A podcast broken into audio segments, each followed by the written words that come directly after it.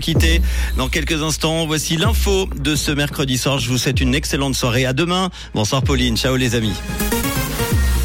Bonsoir à tous. Le Conseil fédéral veut faire le plein de munitions et de chars. Après les yogourts et les céréales, les boissons vont être moins sucrées et des nuages attendus demain matin.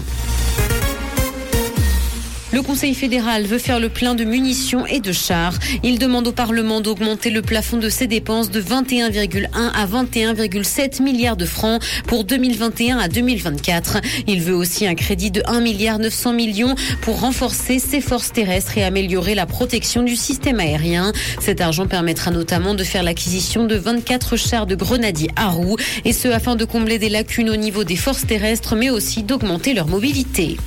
Après les yogourts et les boissons vont être moins sucrées. Des entreprises dont Coca-Cola se sont engagées à réduire la teneur en sucre des sodas et ce dans une déclaration signée en compagnie d'Alain Berset qui a salué la voie volontairement choisie. D'ici 2024, la teneur en sucre de ces boissons devra être réduite de 10%. Du côté de la teneur en sel des produits, il y a en revanche de la résistance. À Genève, l'Union populaire lance une initiative pour la gratuité des places de crèche. Elle souhaite obliger les politiques à renforcer le dispositif d'accueil afin de répondre à la demande. Ces places seraient d'ailleurs financées par une hausse de la contribution patronale de 0,07 à 0,5% de la masse salariale. Dans le canton, il manque actuellement 4 à 5 000 places en crèche.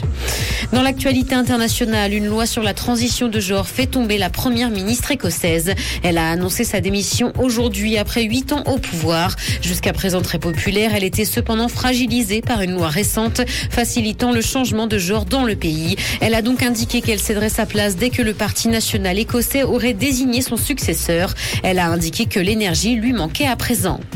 Apple a cassé Google Photos avec sa mise à jour d'iOS. Google a dû mettre à jour l'app de son service d'hébergement d'images après le déploiement d'un important correctif de sécurité pour iPhone.